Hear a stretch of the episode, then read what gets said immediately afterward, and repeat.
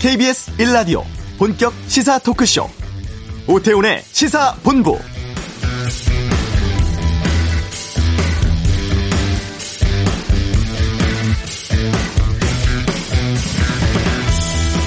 P4G 녹색미래 정상회의는 국가와 기업, 국제기구, 시민단체가 함께하는 협의체입니다.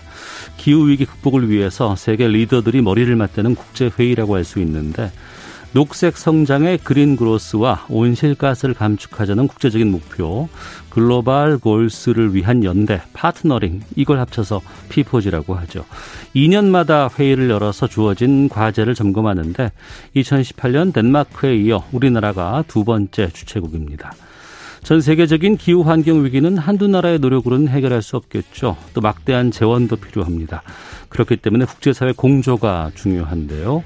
어제 개막식에선 포용적 녹색 회복을 위한 강화된 기후 대응 공약 발표를 했고 각 정상들의 적극적인 참여도 확인한 자리였습니다. 오늘 밤 서울 선언문 채택하면서 P4G 서울 정상회의 막을 내리게 됩니다. 오태훈의 시사본부 국민의힘 당대표 본선 경쟁 치열합니다. 이슈에서 나경원 전 의원 연결해 말씀 나누겠습니다. 경제브리핑 연내 기준금리 인상 가능성에 대해 살펴보고 도쿄올림픽 임박한 시점에서 독도 문제가 다시 부각되고 있습니다. 2부 외교 전쟁에서 다루겠습니다. 월요일 시사구말리 청와대 수석 인사 내용 국민의힘 당권 경쟁 정치 이슈에 대해서 다양한 의견 듣도록 하겠습니다. 시사본부 지금 시작합니다.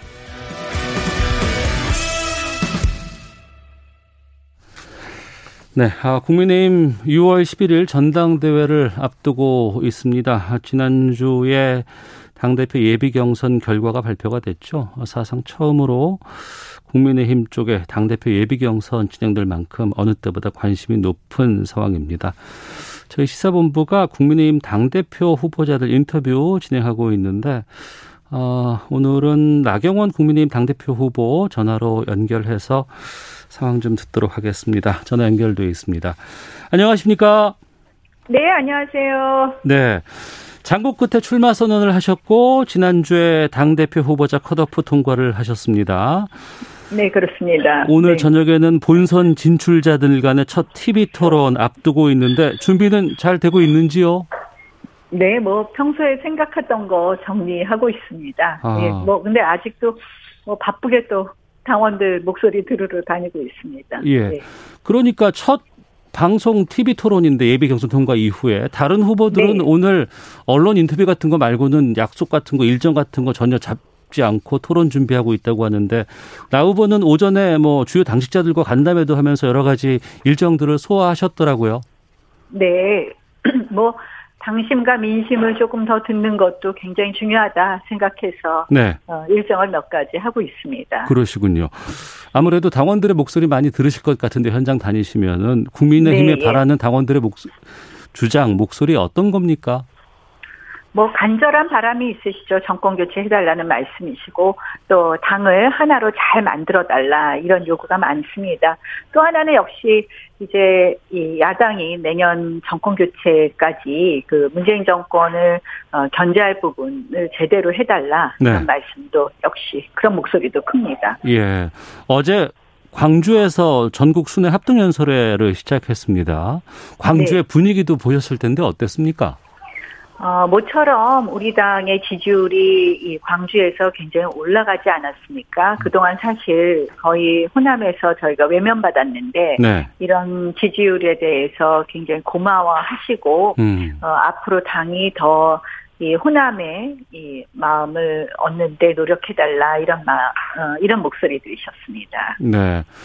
4.7 재보궐 선거 끝나고 나서 국민의힘이 상당히 좀 약진하는 모양새고 분위기도 상당히 이전과는 좀 다른 느낌인데 네. 아무래도 이번 예비 경선 결과에 대해서 좀 여쭤보도록 하겠습니다. 네, 예, 예. 어, 주요 언론들이 대부분 중진 대 신진의 대결 구도다 이렇게 얘기를 하고 분석도 많이 했었는데 정작 결과는 중진 의원 네 분과 또 이준석 전 최고위원이 통과를 했어요.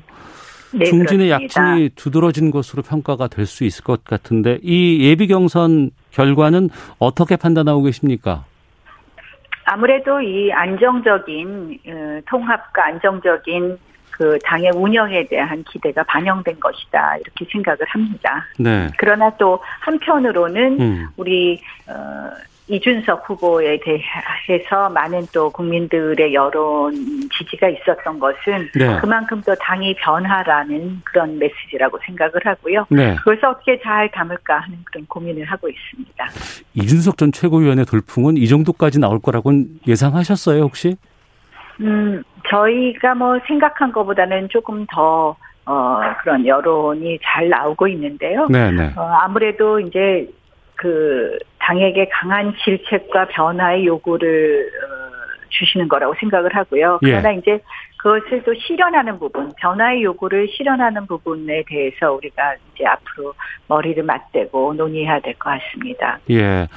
그러니까 예비 경선 때는 당원 50, 여론조사 50 이렇게 됐었고 본 경선에서는 당원 70에 여론조사 30 이렇게 되잖아요. 네, 예, 예. 그리고 이제 그 예비 경선 때 상황을 보니까 당심하고 좀 민심 간에 약간의 좀 차이가 보이는 것 같은데 이거는 어떻게 생각하십니까? 음, 아무래도 당원들께서는 네. 여러 가지의 것을 놓고 어, 합리적 이고 진중한 판단을 좀 하시지 않을까 이런 생각을 합니다. 그러니까 이제 바람이라는 것이 있고 예, 예. 실질적으로 지금 이번 당 대표는 굉장히 막중한 직무 아니겠습니까? 그렇겠죠. 이뭐 지금 숙제가 많아요. 어. 어, 뭐 야권에 있는 후보들 다 모시고 와야 되죠. 또 어, 실질적으로 그분들을 잘 공정하게 경선 관리를 해서 단일 후보를 만들어야 되죠. 숙제가 많지 않습니까? 예. 저는 이렇게 생각을 해요. 우리가 내년 정권 교체를 바라는 국민들 마음이 굉장히 큽니다. 근데 네. 이제 그 정권 교체를 어떻게 이룰 수 있느냐의 숙제인데요. 음. 이 우리가 이제 지난 4.7 재보궐 선거는 분노 투표로 이겼습니다. 네. 그러니까 뭐 2030의 분노 또 세금으로 인해서 고통받는 분들의 분노, 일자리 분노 뭐 이런 분노 투표였는데 음. 지금 그 분노 투표였어 이었다 고 하더라도 네. 지난 4.7 재보궐선거에서도 야권 단일화가 이루어졌으니 이길 수 없습니다. 어. 왜냐하면 여당 후보가 40% 가까이 받았습니다. 네네. 지난번 2017년에도 문재인 대통령 후보 득표율이 41%고 예. 안철수, 유승민, 홍준표 후보 득표율 합계가 52.2%였습니다. 어. 결국은 아무리 어, 정권 교체 열망이 가, 강하더라도 네. 야권을 하나로 묶지 않으면 우리가 승리할 수 없다는 것이거든요. 어. 그래서 첫째도 둘째도 셋째도 야권 단일 후보를 만들어내는 것이고 예. 그런 면에서 어, 어떻게 보면 두루두루 이 깔끄럽지 않은 그런 관계도 있어야 되고 음. 그 공정한 경선을 할 만한 능력이 있다. 네. 이런 걸 보여줘야 된다고 생각을 하고요.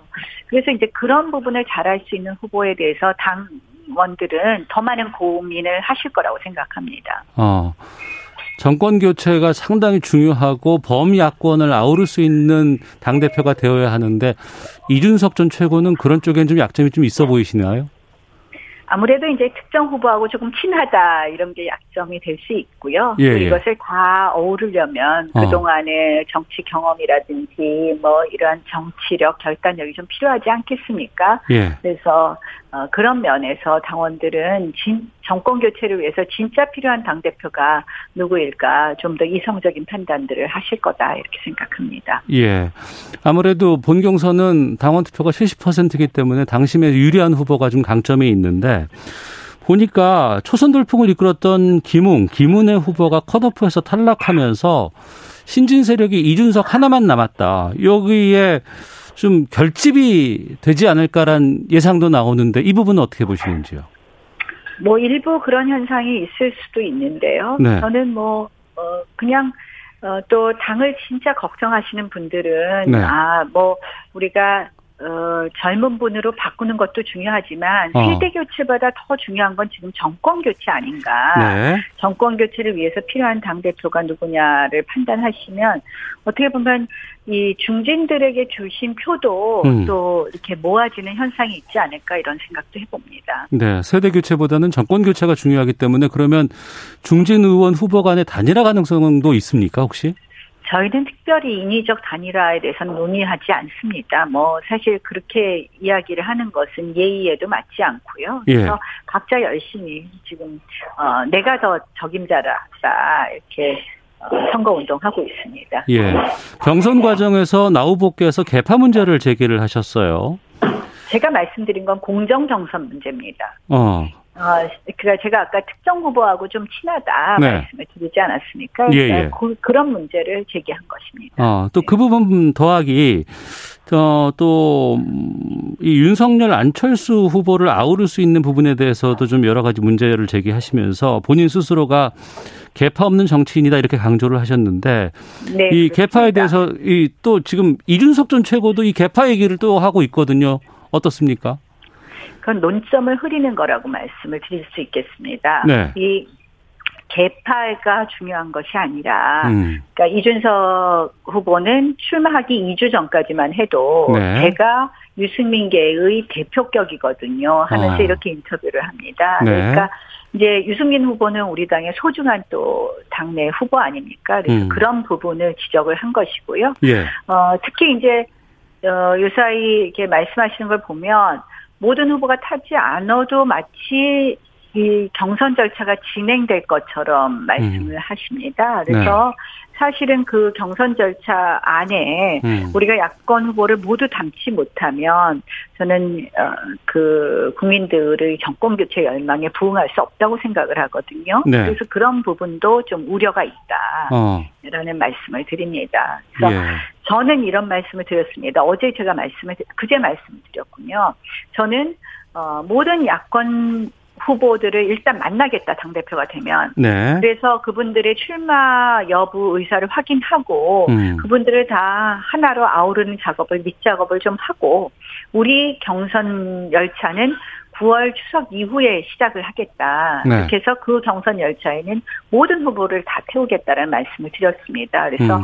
가장 중요한 거는 모든 후보가 함께 시작을 하고 그래서 단일 후보를 만드는 게 중요하다는 말씀을 거듭 강조합니다. 네. 국민들이 이렇게 국민의힘 전당대회에 관심을 갖는 게 상당히 오랜만일 것 같은데. 예, 예, 굉장히 좋은 현상이죠. 예, 좋은 현상입니다만 자칫 또 후보들 간의 공방이 계속되고 또 여러 가지 저쪽에 문제가 있다 뭐 이런 얘기들이 또 거세지면서 통합 쇄신이 가능할까 뭐 이런 부분들이 있는데 그건 어떻게 보시는지요? 아니, 저쪽 후보에 대해서 이야기하는 게 아니라 본인의 장점을 이야기하는 것이고요. 예. 저의 철학을 얘기하는 거라고 생각을 합니다. 음. 그래서 뭐 국민들께서 판단하실 거라고 생각하고 지금 이제 남은 기간 동안에도 문재인 정권이 더 이상 이렇게 우리를 힘들게 하는 부분을 좀 막아야 된다고 생각을 하거든요. 그래서 예. 뭐 최근에 최재형 감사원장에 대한 수사 문제라든지 음. 여러 가지 또 정책 문제에 있어서 우리가 좀 어, 이 더 이상 우리 삶이 힘들어지는 것은 막는 결국 어, 문재인 정권을 견제하는 역할도 또 당대표로서 해야 될 부분이 있다. 그래서 뭐 그러한 부분을 누가 잘할 수 있는지에 대해서 네. 말씀을 계속 드려야죠. 예.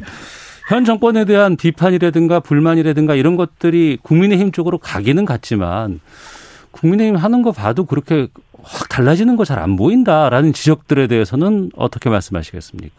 저희 더 노력해야 된다고 생각을 합니다. 그래서 좀 더 유능하고 신뢰받는 정당으로 거듭나는 노력 계속하겠습니다. 그래서 어, 이 유능하고 신뢰받는 정당 또 우리 국민들의 마음을 더 어울릴 수 있는 정당. 그래서 제가 이제 이 쇄신의 방향은 우리 당이 더 큰 정당이 되는 것이다. 네. 그래서 지역적으로 세대적으로 음. 또 우리가 그동안 소홀히 했던 가치와 계층에 대해서도 더 많이 다가가고 더 많이 품을 수 있는 정당으로 쇄신하겠다는 말씀을 드립니다. 네. 지역, 세대 다 넘어서야 된다고 말씀하셨는데 아무래도 이준석 전 최고가 항상 얘기했던 게 이제 2030의 표심이라든가 이런 것들은 내 역할이 컸다라고 주장을 하거든요. 세대를 아우를 수 있는 그 나경원 후보 간의 강점은 어떤 걸 말씀하시겠습니까? 제가 농담 삼아서 말씀드리면 우리 후보 중에서 제가 나이가 딱 중간이더라고요.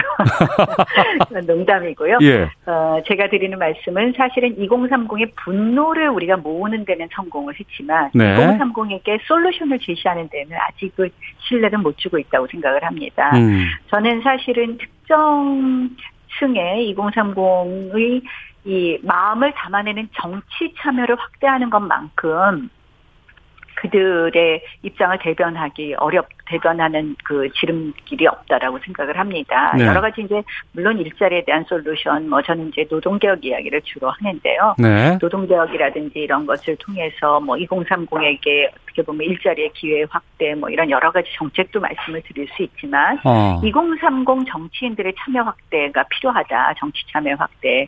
근데 사실은 그대로 두었을 때는 들어오기 쉽지 않은 부분이 있거든요. 네. 그럴 때 저희가 조금 도와드리는 거. 음. 그래서 제가 어, 여성 의원들을 여성 지방 의원들이 언제 확대가 됐냐면 2012년 선거법 개정으로 여성 의원들의 어, 지, 방 정치에 참여가 확대됐습니다. 네. 선거법 개정을 어떻게 했냐면 국회의원 선거구마다 한 명씩의 여성 의원은 공천을 받도록 했습니다. 그분 그런 여성 후보가 없으면 그 지역구의 모든 후보의 공천 등록이 무효가 되는 겁니다. 후보 등록이. 어. 그래서 청년도 그런 식의 선거법 개정을 전 9월에 하겠습니다. 당대표가 되면. 네. 그래서 내년 지방선거부터 음. 모든 국회의원 선거구에 한 명은 2030 어, 세대가 공천받을 수 있도록 하겠다. 네. 그러니까 일종의 청년 할당제가 되겠죠. 알겠습니다. 그래서 그게 한 축이 있고요. 예. 한 축은 어, 지금 피선거권 제한, 제가 이건 2016년부터 주장해왔던 건데요. 어, 국회의원 피선거권은 25세, 대통령 피선거권은 40세입니다. 음. 저는 생물학적 나이의 제한은 의미가 없다고 생각합니다. 예. 이거는 헌법 개정 사안인데요. 유권자가 판단할 몫이다. 그래서 음. 이 나이 제한을 폐지하면 네. 이제 20대 어, 청년 지방의원도 많이 진출하고 정말 20대 국회의원도 탄생할 수 있지 알겠습니다. 않느냐. 예, 그런 생각합니다. 예. 네, 그리고 그거 제안하고 실천하겠습니다. 예. 아무래도 이제 내년 3월에 대선 앞두고는 당대표가 되시면 당내 현안 또 과제 같은 것들도 풀어야 될 것들이 있습니다. 국민의 당과의 통합 합당도 좀 중요한 부분인데 안철수 대표 얼마 전에 만나셨다면서요? 아, 제가 당대표 출마하기 전에 만났고요. 예, 예. 네, 뭐, 당대, 어, 안철수 대표도 야권 단일 후보에 대해서는 굳은 의지는 갖고 있는 것으로 보입니다. 음. 사실 이제 지난번 서울시장 어, 재보궐 선거 때 안철수 후보가 야권 단일화하고 끝까지 어, 지원해 준 것이 저는 굉장히 큰 효과가 있었다고 생각을 하거든요. 예. 어, 그래서 이제 안철수 후보하고 단일화 문제도 굉장히 우리가 어, 아주 조심스럽게 잘 이뤄내야 된다고 생각하고 그래서 이제 말씀을 나눴었고요. 음. 그래서 최근에 이제 권은희 의원께서 네. 이제 국민의당의 권은희 의원께서 이준석 후보가 당선되면 본인들은 좀 어렵다 통합이 어렵다 이런 말씀을 한번 하셨어요. 어. 그 오랜 이 안철수 후보 측과 유승민 어뭐 전 의원 측에 좀 갈등이 있어 보여서 그 사실은 좀 한축으로 걱정이 됩니다. 음. 네. 그 야권 대선 주자들 여러 후보군들이 꽤 있습니다. 무슨 뭐 윤석열 네. 총장뿐 아니라 뭐 최근에는 뭐 네. 최재형 감사원장까지도 네. 지금 예, 예. 거론되고 네. 있고 하지만 또 다들 생각들이 많고 다양할 것 같은데 이걸 어떻게 모을 계획이세요? 일단은 제가 한 분 한 분 좀 만나보려고 합니다. 네. 일, 일부는 직감접 소통을 이미 시작한 분도 있고요. 어. 그래서 어, 일단 의사를 좀 확인해서 그분들에게 드릴 거는 딱 하나입니다. 네. 공정한 대선 관리를 하겠다. 음. 네, 그겁니다. 음. 김종인 전 비대위원장이 외부에서 여러 가지 쓴소리들을 계속하고 계신데 이건 어떻게 보고 계세요? 뭐, 그 아주 그 좋은 고견이라고 생각을 하고요. 예. 김종인 매년 정권 교체를 위해서는 뭐 김정일 위원장님을 비롯한 사회의 어른들의 고견들 모두 모으고 지혜 모아서 어, 모든 힘을 하나로 모으겠다는 약속 드립니다. 네. 그렇게 모은 뭐 지혜들을 아무래도 여러 가지 그 기차에 태워서 일정을 시작을 해야 될 것 같은데 지금 대선 열차 출발일을 9월 추석 이후로 늦추겠다 이렇게 말씀하셨어요. 이 부분에 대해서도 네. 좀 의견을 밝혀 주시죠. 뭐 아까 말씀드린 것처럼 사전 정지 작업이 좀 필요하기 때문에 여유 있는 시간을 두는 것이 맞다. 예. 이것을 서둘러 성급하게 우리 후보만 태워서 그 출발을 하다가는 야권 단일화하고 영영 멀어질 수 있다. 그렇기 예. 때문에 저는 9월 말에 시작하겠다는 것이고요. 예. 민주당은 당원 당규상 9월 초에 후보를 확정하게 되어 있는 것 같습니다. 어. 그런 의미에서 오히려 우리는 조금 천천히 시작하는 것이 네. 내년 대선에 더 도움이 된다. 이것이 저의 판단입니다. 음. 국민의힘이 대선에서 승리하는 것이 가장 중요한 목표고 과제입니다. 네. 앞으로 꼭 해야 될 일, 그리고 아니면 절대 하지 말아야 될 일이 있다 그러면 어떤 걸 말씀하시겠습니까? 뭐 다른 것이 아니라 국민의 마음에 더 가까이 가는 정당이 돼야 될 것이고 예. 신뢰를 줄 수 있는 정당을 해야 되겠죠. 어. 그리고 뭐 무엇보다도 저는 그 과정에서 지역 세대 가치 계층 통합을 통한 국민 통합을 이루는 것 그리고 야권 단일 후보를 이루는 것이 꼭 해야 될 일이라고 생각을 하고요. 예. 앞으로 하지 말아야 되는 것은 분열의 정치라고 생각합니다. 어. 그래서 이번 전당대회가 통합의 전당대회로 갈 수 있도록 당대표가 통합의 리더십을 보여줄 당대표가 선출되는 것이 가장 중요하다 예. 생각합니다. 예. 식사 중에 전화를 받으신 것 같아요. 네, 그렇습니다. 밖에서 호흡이 많다고 많은 분들이 지적해 주시는데. 죄송합니다. 아, 알겠습니다. 아, 간단히 청취자 여러분들께 각오 한 말씀 끝으로 해주신다면요. 예, 뭐, 저, 요새 많은 국민들의 목소리가 저희, 저희 당에 대한 우려를 말씀하시는 것으로 잘 알고 있습니다. 그 우려 잘 담아서 당이 정말 변하고 국민의 마음을 다 담을 수 있는 그런 정당으로 바꿀 수 있도록 노력하겠습니다. 내년에 정권 교체의 열망 꼭 담아서 이루어내겠습니다. 예, 알겠습니다. 식사 못 하신 것 같은데 마저 계속 해 주세요. 고맙습니다. 예, 감사합니다. 네, 네. 네, 지금까지 국민의힘 나경원 당대표 후보와 함께 말씀 나눠봤습니다. 통화 중에 좀 소음이 좀 많이 들어갔습니다. 청취자 여러분께 양해 말씀 드리도록 하겠습니다. 자, 이 시각 교통 상황 살펴보고 들어오겠습니다. 교통정보센터의 김민희 리포터입니다. 네, 점심시간에 접어들면서 정체는 주춤해졌지만 도로 정체는 작업 구간 중심으로 이어지고 있습니다. 영동고속도로 인천 쪽으로 여주 휴게소 부근에서는 작업을 하고 있어서 여주 분기점 일대로 속도 줄여 지나고요. 서해안고속도로 서울 방면으로 해미 일대의 정체 역시 작업 여파입니다. 반대 목포 쪽으로는 먼저 순산터널 부근에서 정체고요. 이후 해미 부근에서 역시 작업을 하고 있어서 차량들 서행합니다. 수도권 제일순환고속도로 판교에서 구리 방면으로 서하남에서 하남분기점 사이로도 작업 여파받아 속도 줄여 지나고요. 중부 내륙고속도로 창원 쪽으로 칠서 휴게소 부근 1, 2차로에서는 장애물을 처리하고 있습니다. 그 밖에 서울시내 강변북로 일산 쪽으로 동호대교와 한남대교 사이 4차로에서는 고장난 차를 처리하고 있습니다. 반대 구리 쪽으로 반포대교 부근 1차로에도 고장난 차가 서 있는 만큼 부근으로 차량들 서행합니다. KBS 교통정보센터였습니다.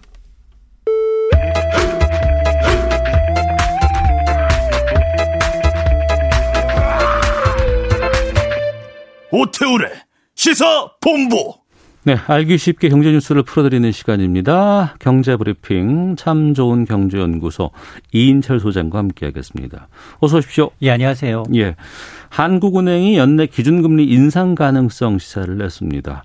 그리고 이런 그 기세를 보면 미국보다 먼저 금리를 인상할 수 있지 않을까 이런 분석들도 나오곤 있는데 아무래도 어떨까 어, 좀 궁금한데 우선 그 전에 우리나라 성장률 전망치를 대폭 상향 조정했거든요. 이 부분부터 맞습니다. 좀 짚어주시죠.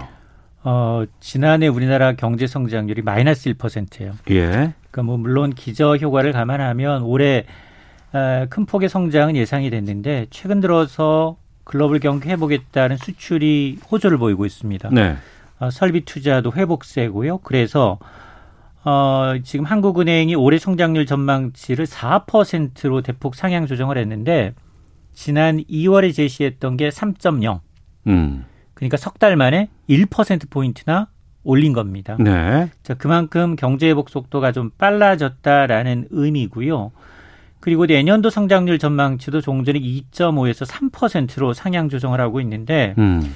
다만 한국은행은 이제 이번 달 금통위에서 만장일치로 7명 만장일치로 현 수준의 기준금리 0.5%는 유지하겠다라는 겁니다. 네. 그러면 이제 지난해 5월 이후에 12개월째 제로금리 수준을 유지하고 있는데요.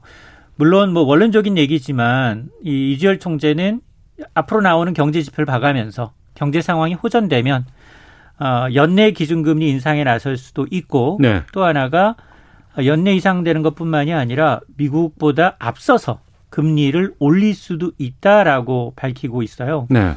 그래서 아마 지금 그 코로나19 상황이 지금 백신 접종으로 인해서 확연하게 이제 좀 개선이 되고 그리고 어, 물가 상승 압력이 이제 현실화된다 하더라도 지금 음. 소비자 물가 상승률 전망치를 1.3에서 1.8%까지 끌어올렸지만 네. 물가를 감안하게 되면 아직 금리 인상 타이밍은 아니에요. 어. 왜냐하면 한국은행은 2%를 가이드라인으로 관리를 하고 있기 때문에 예. 그게 어, 뭐, 지난달에 잠깐 일회성으로 올라갈 수는 있겠지만, 전반적으로 보면 물가 상승 압력은 크지 않지만, 그럼에도 불구하고 지금 나타나고 있는 경제 지표들이 굉장히 빠른 속도로 개선되고 있기 때문에, 음. 이를 사전에 조금 제어할 필요는 있다라고 이제 판단한 것으로 보입니다. 네.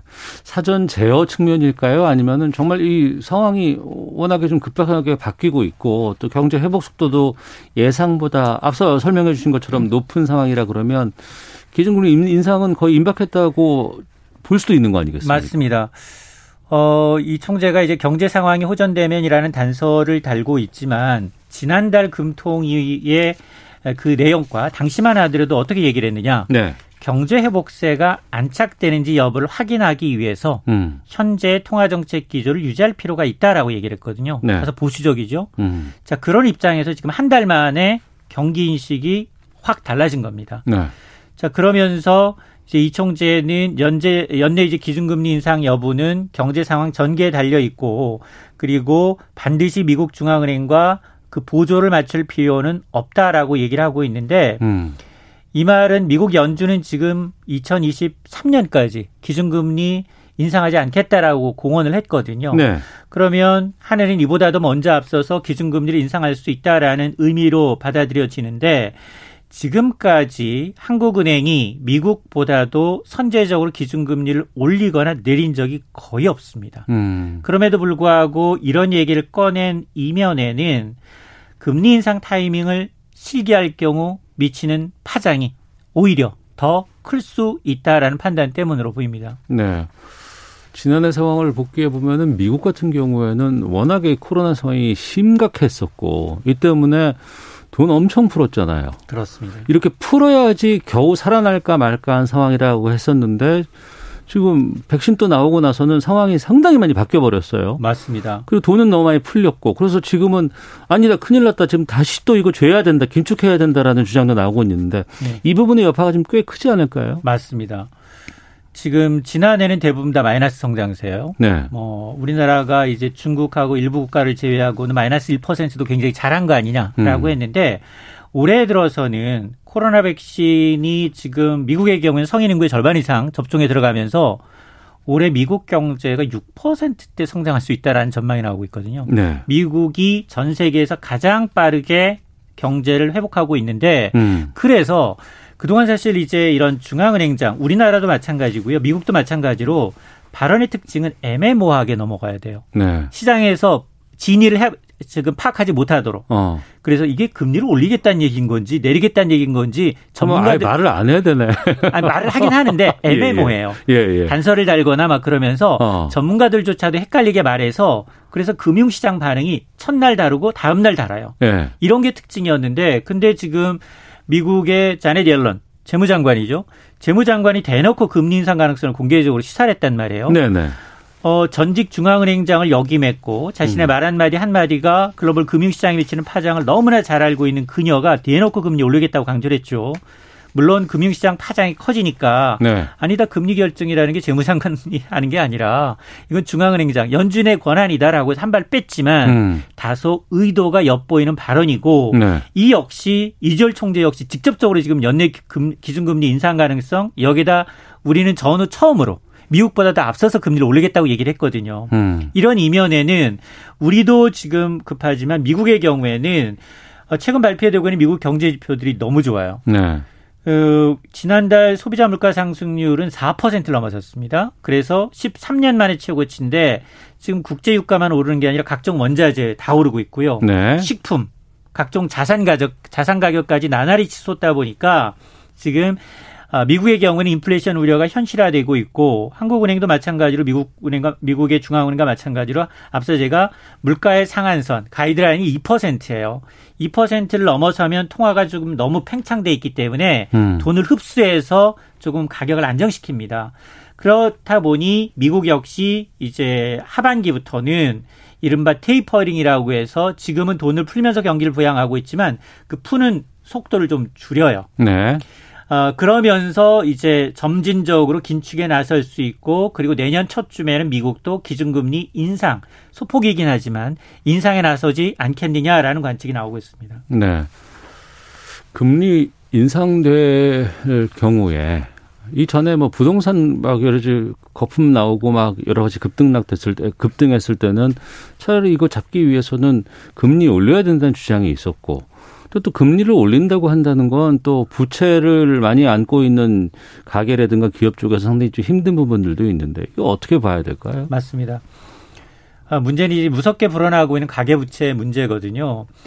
이제 금리가 오르면 바로 우리나라 대출의 한 70% 이상이 변동금리예요. 네. 금리 한은이 올리면 바로 이자 부담이 커지는 겁니다. 음. 근데 지난 1분기 말 기준 가계부채가 1,765조 원인데요. 네. 석달 만에 38조 원 늘어났습니다. 음. 이게 1분기 기준 사상 최대로 늘어났는데 네. 이런 기록적인 가계부채 주 원인이 뭐냐? 소위 영끌과 비투예요. 물론 뭐 코로나19가 장기화되다 보니까 생계형 자금을 이제 용도로 대출하는 경우도 있는 게 사실이지만 부동산 가격이 너무 오르니까 이제 정말 영혼이라도 끌어모아서 온갖 수단과 방법을 동원해서 집을 마련하는 사람들이 늘고 있고요. 네. 또 자산 가치가 많이 뛰다 보니까 빚을 내서라도 주식이나 코인에 투자하는 어, 청년들이 늘어나고 있다는 겁니다. 음. 실제로 어, 주택담보대출이 석 달 동안 20조 원 넘게 또 신용대출에 해당하는 대부분의 기타 대출도 역대 최대 규모인 14조 원 넘게 증가하고 있는 상황인데 문제는 이제 빚을 내서 집을 사고 코인을 샀습니다만 지금 집값도 주식도 주춤하거든요. 코인 시장은 급락하고 있거든요. 그러니까 원금 손실이 발생하고 있다는 건데 한은의 추산으로는 금리가 1%포인트만 오르면 가계가 부담해야 될 이자만 연간 약 12조 원, 네. 자영업자의 이자 부담도 5조 원 가량 늘어날 것으로 보고 있습니다. 음. 자, 이 때문에 이주열 총재는 네. 가계 부채가 더 늘어나기 전에 이를 억제하기 위한 수단으로 차라리 매도 먼저 맞자. 음. 그러면서 미국보다도 선제적으로 기준금리를 연내 인상할 수도 있다라는 시그널을 준 것으로 분석이 됩니다. 네. 하지만 또 가계대출 때문에라도 무조건 쥐고만 있을 수는 없는 상황인데 맞습니다. 그 기준금리가 동결된다고 하더라도 이런 상황이라 그런지 지금 시중에 있는 금리들은 상당히 많이 가파르게 상승하고 있다면서요. 1년 전과 비교하면 대출 금리가 평균 한 0.6%가량 올랐어요. 어. 그리고 지난달 가계 대출 금리는 평균 2.91%로 한 달 만에 0.03% 포인트 올랐습니다. 네. 15개월 만에 최고치를 기록하고 있는데 주택담보대출 금리는 똑같아요. 3월과. 일반 신용대출 금리는 대려 소폭 떨어졌어요. 음. 그럼 도대체 어떤 금리가 오르고 있느냐? 네. 이른바 이 취약계층이 받고 있는 음. 금리가 상대적으로 높은 뭐 햇살론과 같은 정책 보증 상품의 대출 금리가 오르고 있어요. 네. 그러면서 평균 대출 금리를 끌어올리고 있다는 겁니다. 어. 이 얘기는 금리 인상에 취약한 것이 바로 신용도가 낮은 영세 자영업자들, 소상공인들, 20, 30대 젊은 층들, 제1금융권에서 대출 못 받고 제2금융권 그리고 대부업체로 내밀렀던 사람들이거든요. 네. 그래서 특히나 이제 4월 고정금리 대출은 27%에 불과해요. 나머지 73%가 변동금리예요.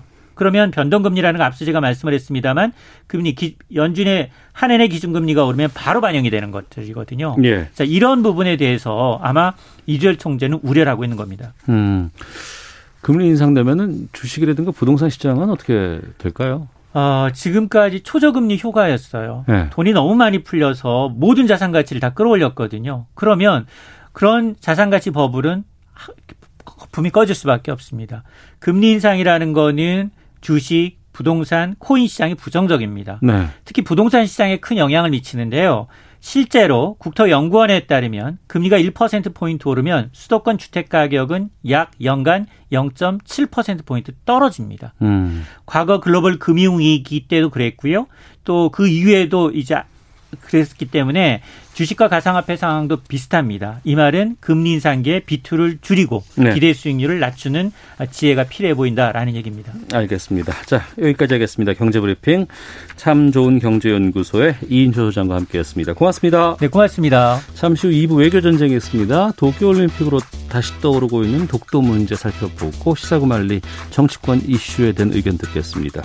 2부에서 뵙겠습니다.